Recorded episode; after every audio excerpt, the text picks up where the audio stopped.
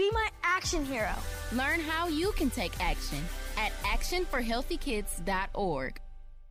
The opinions voiced in this show are for general information only and are not intended to provide specific advice or recommendations for any individual. To determine which investments may be appropriate for you, consult your attorney, accountant, financial advisor, or tax advisor prior to investing. This show contains forward-looking statements that may not come true. Securities investment advisory services offered through Grove Point Financial, member FINRA SIPC. Grove Point Financial and Kelch and Associates are unaffiliated companies. And folks, this program is intended for Wisconsin residents only. And good morning and welcome to Saturday in the studio. I'm Tom King, joined by Merle Kelch, who is on location today. Obvious, that location is his easy chair, apparently. You want to? It is. It is indeed. You want to tell him the story? Oh, geez. You know, folks, I woke up this morning at a little bit after 4, getting ready for the show. I figured, well, I'll get up, I'll have a little toast, have some coffee. Sitting in my chair saying, well, I got, you know, about 20 minutes to go before I have to leave, and I fell asleep in my chair. Indeed. So here I am, not in the studio, but nonetheless, we are here, we are live, we are ready to go on this beautiful morning. Right. You can take your phone call, 715-845-2155, if you have a question about your portfolio. Today would be the day to get it answered. I'm reading an interesting line here. I don't think I've ever heard this line. It says, if Santa doesn't call, bears may come to Broad and Wall.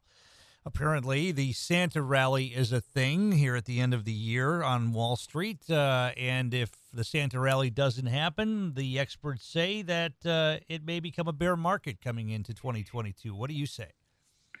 Well, you know, there's a lot of that stuff that pops up. There's, you know, so goes the first week of the year, goes the rest of it, however goes the first month, goes the rest of the year. There's a bunch of those that pop in.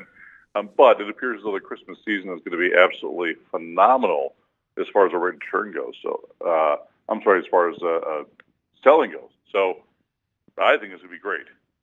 We do have some volatility still in the market as we head into the Christmas week when we're still talking about the Fed. We're still talking about their decision on interest rates. We're still talking about inflation. We're still talking about gas prices, which have come down in the last couple of weeks and are expected to come down even more. And as we you've said in the past, higher gas prices act like a tax. So lower gas prices, I would assume, act like a tax cut. A couple of more bucks in our pocket. You've got it. Yeah. You know, so in here, oh, by the way, I've got a diesel truck, and I'm holding off to fill up just until the gas price comes out, or fuel price comes out a little bit more. It's going to be great. So anyway, in here, you know, the fuel prices are one of the big components of what it's inflation that we're having. So the inflation that we're having largely is automobile costs, energy costs, housing costs, and, of course, food. So if we look at this then, the fuel prices go directly into the fueling food prices. So as the fuel prices come down, we see the food prices come down, and hopefully that has an effect on the rest of it as well. And again, as you said, puts money in our pockets. I wanted to talk to you a little bit about car stocks, automobile stocks, because we've had some interesting news coming out of some of the automobile manufacturers. I think the word last week from Ford is that they are upping the production of their electric Mustang because they got so many orders they can't keep up, and so they're upping it to like 200,000 units in the next year or two. And a couple of the other car manufacturers have said they're going to switch over to all EV vehicles by, what did they say, 2030, something like that. Car stocks as a sector of the economy, what's your take at this point in time? Well, I think it's it's been a pretty good buy through the course of the past year. We saw Ford stock just do some brilliant stuff. I haven't followed up on the rest of the CF, but certainly we've seen Tesla take off incredibly. So I think having car stock is a great idea. I like the EVs because I believe, Tom, that the electric vehicle marketplace actually has more margin to it than the gas cars. I think I'm right on that. And so with that, we should see the car manufacturers actually have better margins and hopefully see their stock prices go up even further still. Now, what I can continue to find is I said before, I like the idea of having an EV car. But I don't think that's going to be the cure-all. And so that'd be the place that I would start looking at as far as who's doing the best hydrogen. And I'd look at that for a car manufacturer over the course of the next 5 or 10 years. And that's just my opinion, of course. I think I'd do that. Now, here's why I'm saying it. One of the what's the people who talk on TV? Where'd my head go here, Tom? So one of the talking heads on CBC said he was going to get rid of his Mustang EV that he had, and he, of course, lives downtown in New York City. And he said, I love the car. The acceleration is fun. It's great. But I don't have any place to plug it in. And I think we're going to see that in a lot of larger cities. What do you care about acceleration if you are trying to drive a car in New York City anywhere? Where are you going to be able to accelerate it? Well, I'm not sure, but he seems to like it. But, you know, his whole thing is that he said, you know, I only get 200 miles in the wintertime, 300 in the summertime in the charge. And then I just have no place to charge it. Well, I think a part of the, and I know you don't like it, but a part of the Build Back Better program is a huge increase in charging stations around the country. Yeah, well, I can understand that. I think let the free market do that place. You know, make it so that you can pull up and find a nice place next to Quick Trip. And so you have their compressed natural gas, you have your gasoline, your diesel, and you have a charging station off to the side. I just think let the free market do it. They're going to do it a lot better than having the government do it. My opinion on that, but I don't think they're going to be able to get enough charging stations out there to make a difference, especially inside of the congested larger cities. Why? Why not? I just don't think they're going to be able to get enough of it done. You know, the infrastructure for putting the wires in for these charging stations. Now, the rapid charging stations, you need 480 volts. I was just actually looking online with Tesla and thinking to myself, well, you know, if Merle bought a Tesla, what's Merle going to need for a charging station? You need 280 volts. And, Tom, there's not a lot of garages out there that had that stuff built into it. So now not only try to do that inside of our home, but now try to do it in periodic charging stations along the road of cars parked in the street of a larger congested city. I think doing so is going to be enormously difficult to do so. Have we gotten to the point where we are so frustrated when technology doesn't meet our wants and needs? We become so spoiled. I use cellular phones as a perfect example. I get so totally annoyed these days when I go somewhere and I don't have cell service, or I have one bar, or I have two bars. I said, this is 2021, almost 2022. There should be no place, maybe Antarctica, or maybe the far reaches of the North Pole, but there should be no other places on Earth where you don't have cell coverage. And sometimes I have a dead spot sitting on my couch. Are people frustrated by this to the point where they're going, what's going on? We should have this stuff. Well, we're certainly spoiled. But I'll tell you what, my dead spot is on my chair. So, but anyway, I think the answer is yes. It's on your chair when you're sitting on it? Is that what you're saying? No, I had to move. I fall asleep in the other one. Yeah, okay. I think we are spoiled on this. I can tell you just from my computer. You know, we have to, of course, because of, you know, all the threats that are out there, you know, by the new computer with all the double secret stuff and encryption, all that kind of crap. So we get that, and that computer, you turn a switch on, and Tom, it's instant on. And I get frustrated then when I take out my old computer that I have at home, and I turn it on, and I have to wait for the hard disk to spin to load the computer. I'm like, Jesus, what's wrong with this thing? And I try to push buttons, make it go faster. Yeah. It's like pushing the elevator buttons to make it go faster, yeah. Yeah, we're talking a difference of 30 seconds, 90 seconds at most. And so I think we're that spoiled. You know, I kind of crack up to myself. Whoa, we've really got a hum on the line here. I'll tell you what, we're going to take a break here, and I will call you back, and we'll try to get a... No birth, no death, no change of bodies. Coast to Coast AM. You're just there forever. From WSAU and WSAU.com. And we're back here in the studio. I'm Tom King. Merle Kelch joining us on location today. Let's see if we have the technology gods appeased here. Are you there, sir? Hello. There he is. We are here. What do you know? We're back, and we're talking about technology, and then all of a sudden we get this huge hum on the line, like. somebody was listening in on our conversation, and I'm not talking about the radio listeners, if you know what I mean. That's right. So we're looking for the black video van outside of the out here. Hello, hi. Yeah. Every 70s movie always had a white panel van or a black panel van sitting outside your house. You had to know that the government was listening to you at that point, right? Well, not only that, but there were 14 guys coming in and out of the boxes of donuts. Everybody did this. Right, right. So the technology, you're asking the question and saying, are we getting really impatient? And I think the answer is yes. I said, not only are we getting impatient because of technology, but we're looking around, we want all of our stuff right away. And I think Americans are really that way. So I know that, I have friends in Africa, folks, and I know I talk about it, and it's been one of the funnest things I've done is having friends here. We would be there, and I'd have people come up and we said, in America, is it really true that your cell phones work almost everywhere? I said, yeah, pretty much. I'm like, oh, really? They're just ecstatic about that. And then when they found out we could actually use our cell phones there over the internet, like, this is great, because I could be sitting in literally, folks, in the middle of no place, and if they had Wi-Fi through the satellite, I could log in, I could call back home if I needed to, or send a text back to my office and something. This is great. That was, of course, a couple of years, but they were excited because the cell phones actually worked everywhere. Well, except for, my place and one spot in your house, and my place up north, by Muckmuck. But, but I think we're getting impatient with that technology. And so going back to our original conversation then with the electric vehicles is that I think the electric vehicle marketplace are building a lot of electrical vehicles, but they're not building it with the mindset of saying, okay, how do we make sure we have this infrastructure laid out? It's not there. The government can say we're going to put out as many charging stations as we want to, but unless you got the wires in the ground, the infrastructure, and the power source to be able to get there, I don't think it's going to be able to get done. And that's why I think letting the private sector do that maybe be the better option. And how I come to find this, Tom, is we're going to start working on building our place up north that we've been planning for years.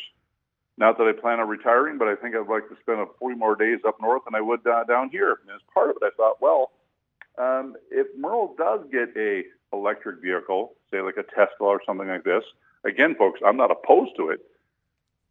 What do I need to have, and do I want to simply build that into the build right away and have that sort of power sitting in the garage to fire up the car, and do I want to make 60-degree ropes? I mean, so I'm going through all this stuff in my mind and asking, and so that's where I found out, holy cow, you need 480 volts into your garage. Who's going to be able to do that downtown New York, downtown Boston, downtown wherever, Chicago. But there are electric vehicles on the road right now that you can just plug into a regular outlet in your garage, right? No doubt about that. But, Tom, if it's sitting on your, if you don't have any parking spot and it's sitting on the street, how do you do that? You know what I mean? So there's a difficulty that has to become, and if it's, in the blocks I had when I lived in Milwaukee, there's no place to park except on the street, and every spot going all the way down both sides of the streets have a car sitting, so we were running extension cords out. So there's a certain amount of infrastructure type of an issue, and I think if we're buying a car, we're thinking that that's going to happen immediately.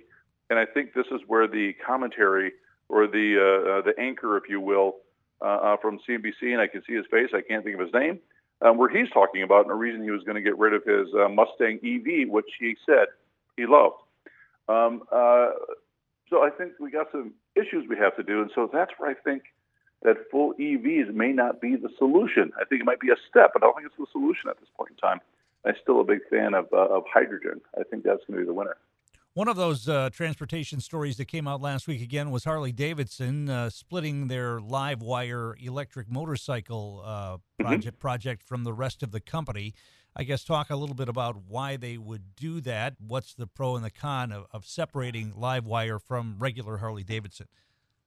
Well, the LiveWire is pretty cool as far as I've never ridden one. I've seen them a few times, and I think they've got some really cool stuff there.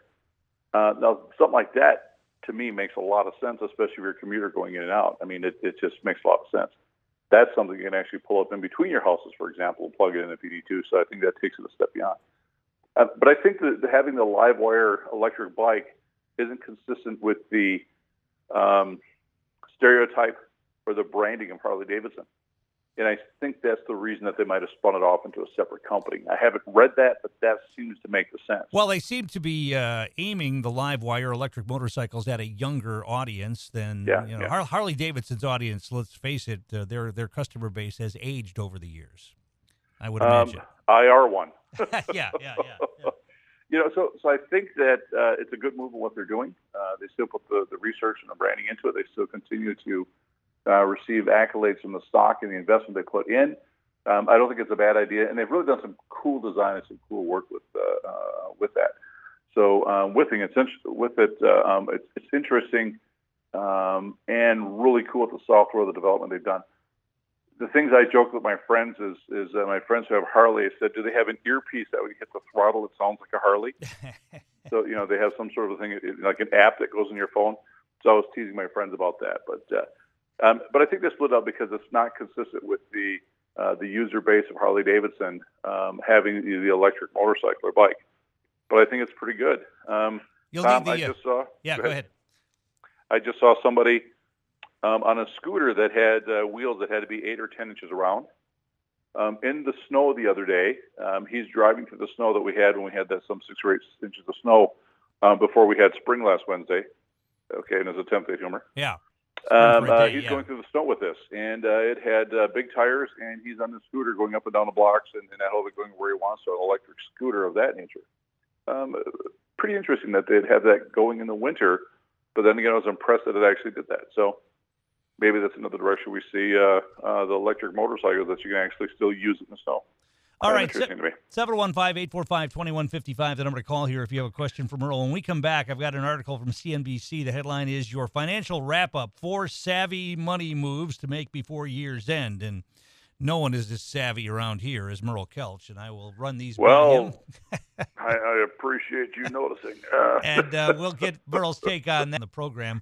One of the first ways you should probably work on your portfolio or getting your retirement planning in place is to max out your retirement plan contributions in your 401k or your workplace retirement savings plan.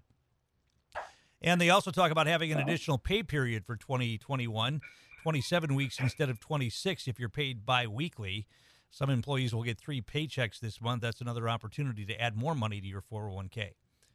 I'm going to have to knock this down and make it twice a month now for the family, for the employees at my office, because that just seems like it's way too much overpayment,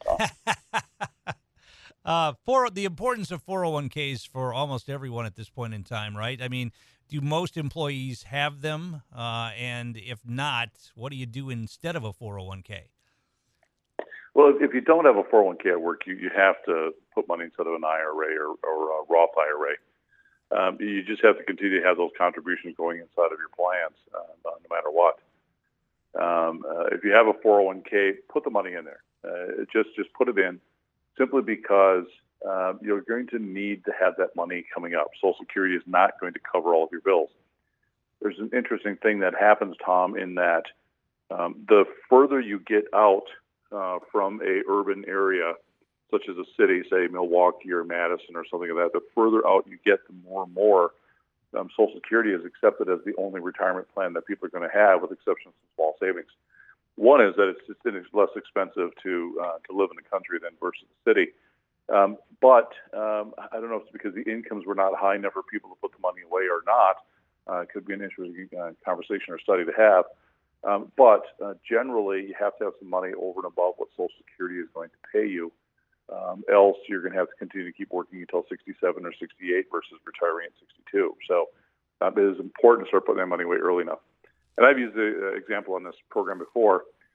We have daughters, and they graduated as nurses, and so I told them right away that you have to put the maximum inside of your 401k. Those are the rules. And one listened, and the other one was... You didn't say the rules according to who, though? No, I just said those are the rules. They, okay, so one of them actually did that. And the other one said, I think you're full of it. And what's interesting is the one who listened, I don't know if she's still going to be putting in the maximum, but she's got some money now. And so the other one is, you know, finally kind of figured it out. But I thought that was humorous. So you have to put the maximum in. Those are the rules. I just leave it at that. And I recommend all of you listening to tell your grandchildren, your children, the same thing. Those are the rules, because you're broke the year before when you're in school. And so how would you know any different now if you have a job? So we'll see how that works. But, you know, tell your kids, Tom. See how that goes. One of the other things they talk about is making Roth conversions now, converting your IRAs into Roth IRAs. And it says that you can make a regular IRA contribution up to $6,000 for 2021 or $7,000 if you're 50 or older, right up until your tax filing due date next April. But that doesn't apply to a Roth conversion. And they're saying you've got to get that done by the end of the year. Is there still time to do that? It's getting tight, but you can. We're working on a few right now that we had to get done just because the math screw-ups that occurred. But we're getting a few done. But you still have the ability to do it.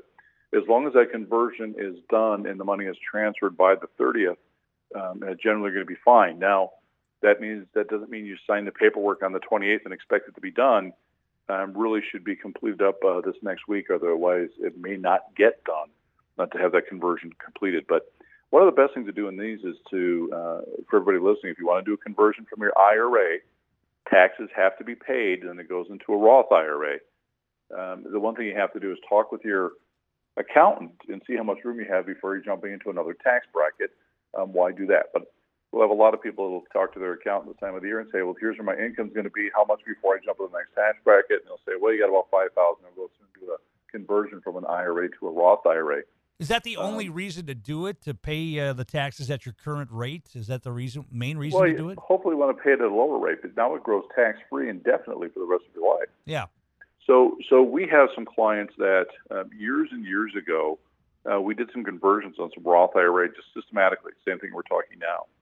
And now they're getting ready to go for retirement, and they got some $350,000 sitting there inside of an account that's going to never have any income taxes paid on it ever again.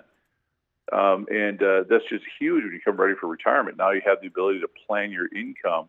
If you want to take some money out of an IRA, you can still take it out. If you all of a sudden you need to have a big purchase, it's not going to disrupt your tax planning for the year, where you can pull some money from the Roth IRA. So when you have a big tax-free pot of cash sitting there growing with the marketplace, you don't have to worry about the taxes. It's just a huge advantage on doing some planning. The next one I know you're going to love. It's aimed at the people who are investing in cryptocurrency, and it says, avoid the crypto tax bite. If proposed tax changes in the Build Back Better plan are passed, crypto investors could be hit with the wash sale rule next year. That rule says if you sell an investment at a loss and buy back an asset that is the same or substantially identical within a 30-day period, you are not allowed to claim that loss.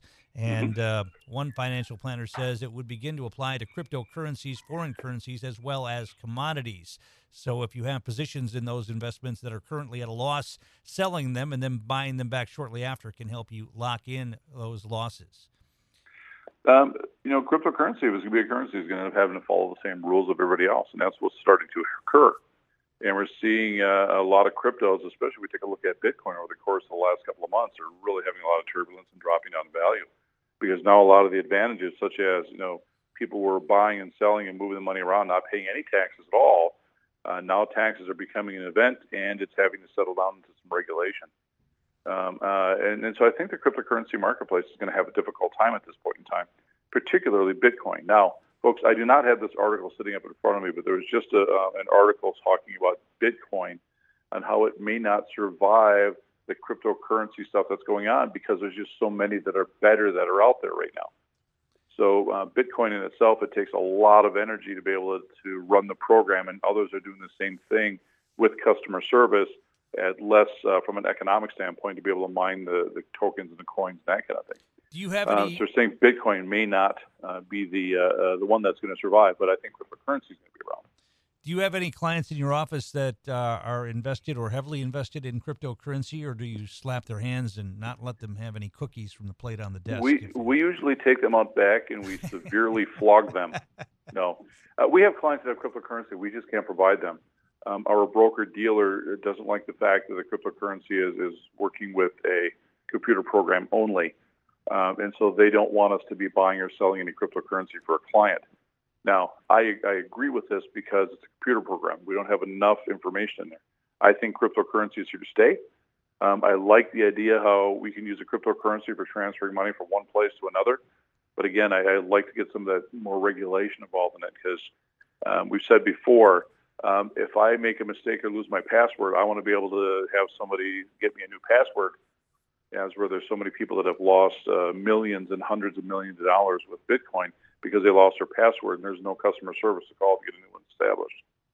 So we'll see. But we don't do any cryptocurrency in our office at all.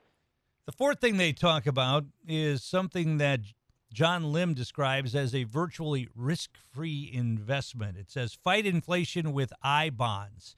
And it says, if you're worried about inflation, another move to make now is to consider buying I-bonds. These are inflation-protected and nearly risk-free assets that are paying 7.12% through April.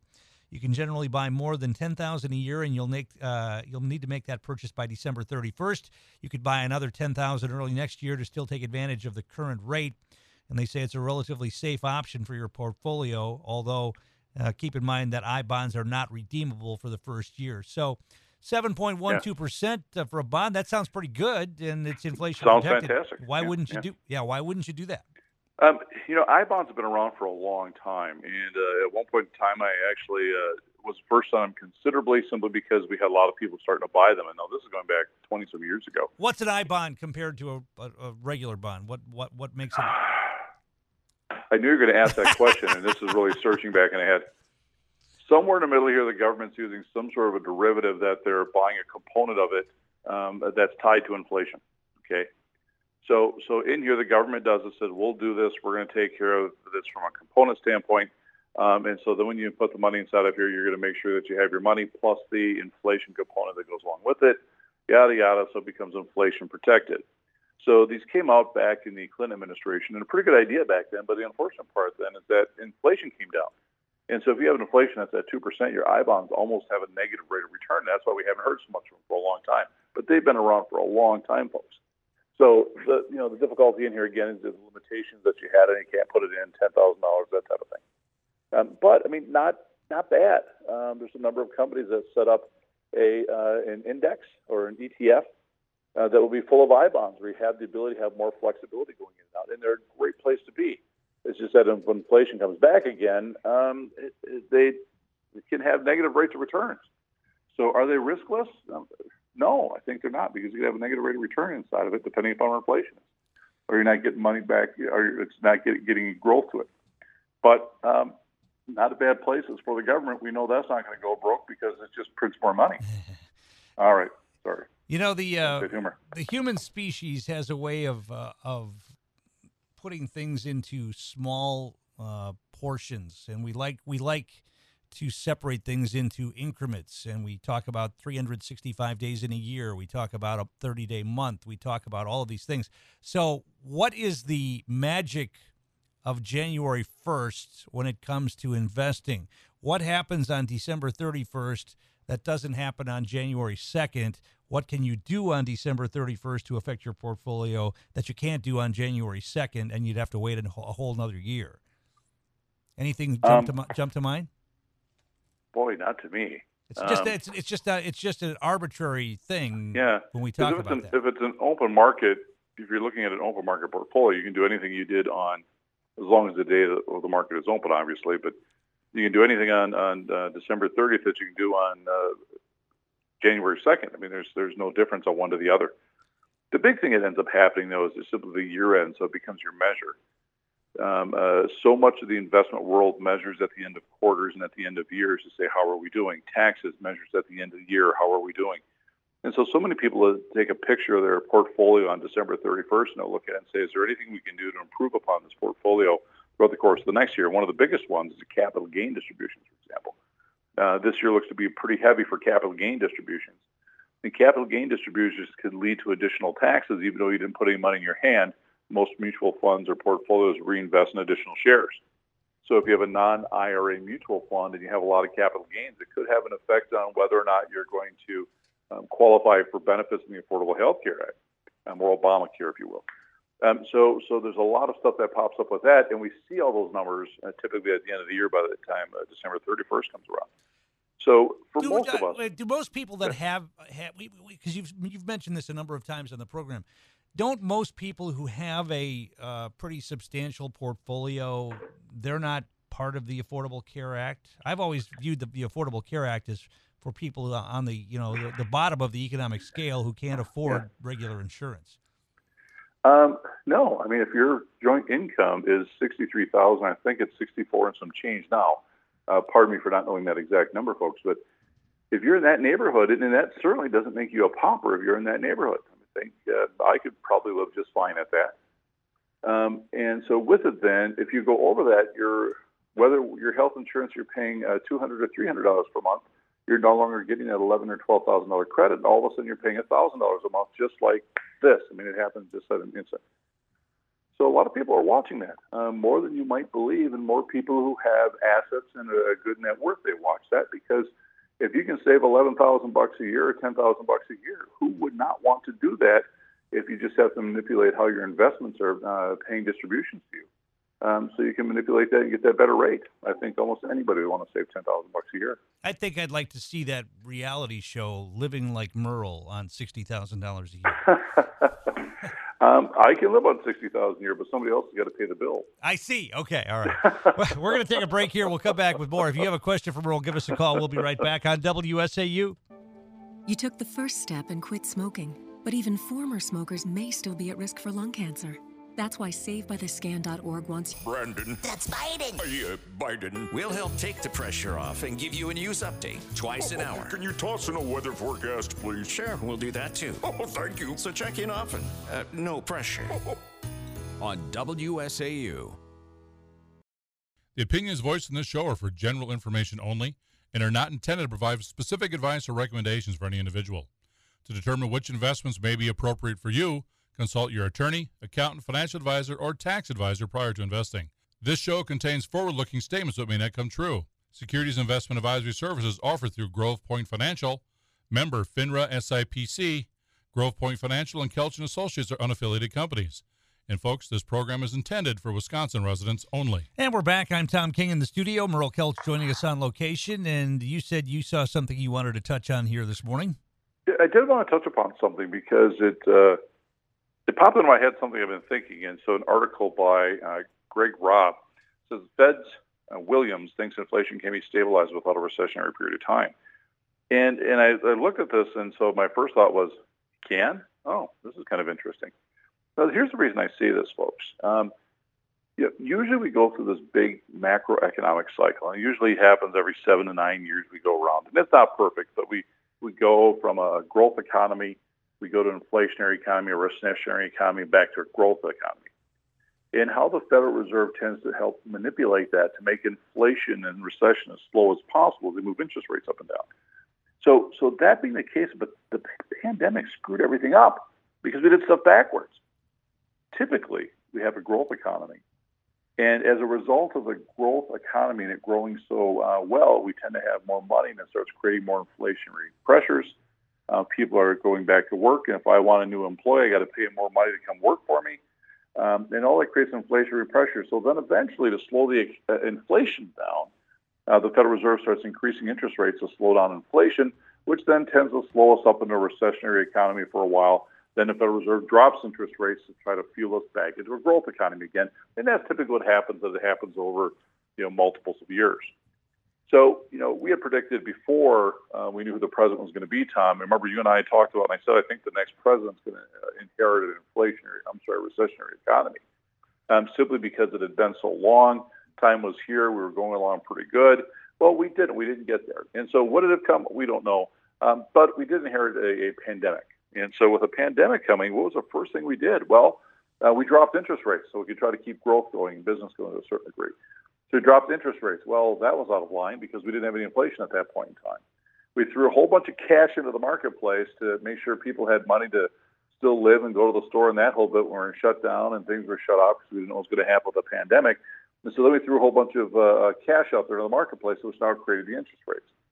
So now we have inflation that happened after we lowered interest rates, and now we have to increase interest rates to lower the inflation while we're in an economy that's still growing. So we have to have some patience with what's going on, but what's happening is it's throwing people like me into the marketplace. It's throwing us into a whipsaw because we're so used to how it should go on or how it's typically gone, and now it's just going different and backwards and that whole bit. And so the president of the New York Federal Reserve is John Williams, and he said he thinks we have the ability to fix this without having us go into a recessionary economy.